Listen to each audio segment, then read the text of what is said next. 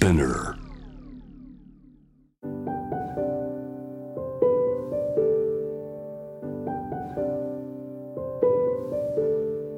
福本敦子のキックコスメ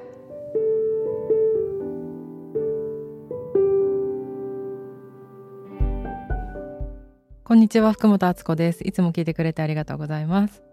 今日はたまに質問があるんですけど何かスタイルをキープするために運動はしていますかっていうのをちょくちょくインスタグラムとかで聞かれるので普段の運動のこんなことをやっているよっていうのをお話ししたいと思います。この番組にも以前出てくれた野村健吾先生のヨガのクラスをまあ週1か1週1ヶ月に2回ぐらいかな受けていてそのヨガをやっているのとあと今年からパーソナルトレーニングに行っています。野村健吾先生のヨガは健吾先生があのハリキューの資格を持っていてこうインストラクションがすごい細かいのでなんかこう今まで意識したことがなかった体の動かし方とかあとやっぱり全体的にこうエネルギーが体に流れるっていうのが感じられるのでもうリラックスしながら気持ちいい状態に導いてってくれているっていうのでなんかこう抜けを作るみたいな感じの本当にストレスケアの一つになっているっていう感じなんですけど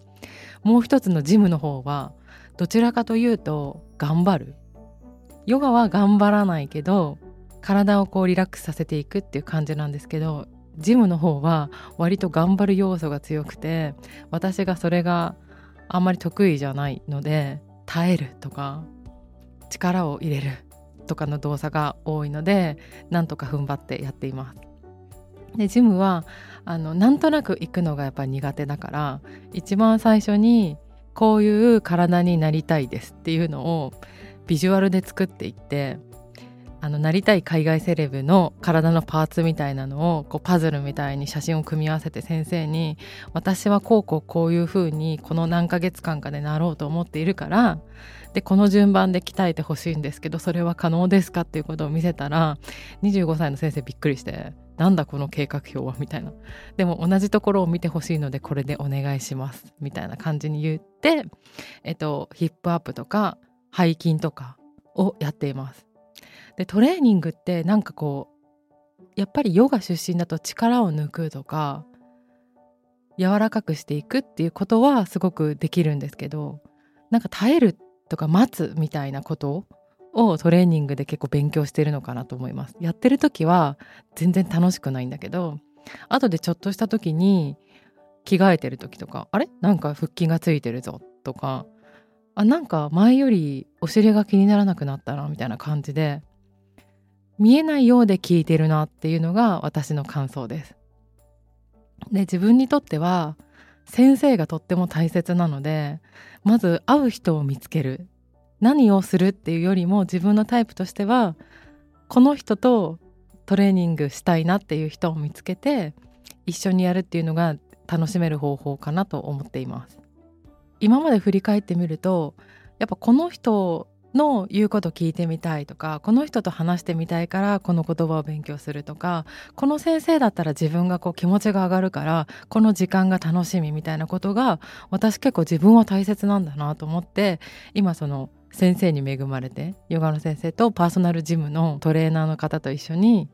なんか盛り上がりながら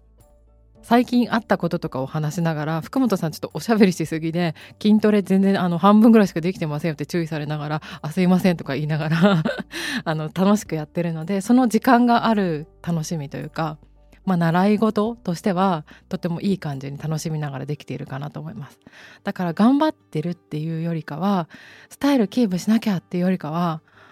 私にとってこうその時間が自分にとって楽しかったりその人といる時間がいいなって思うものを選ぶようにしています。今後の目標は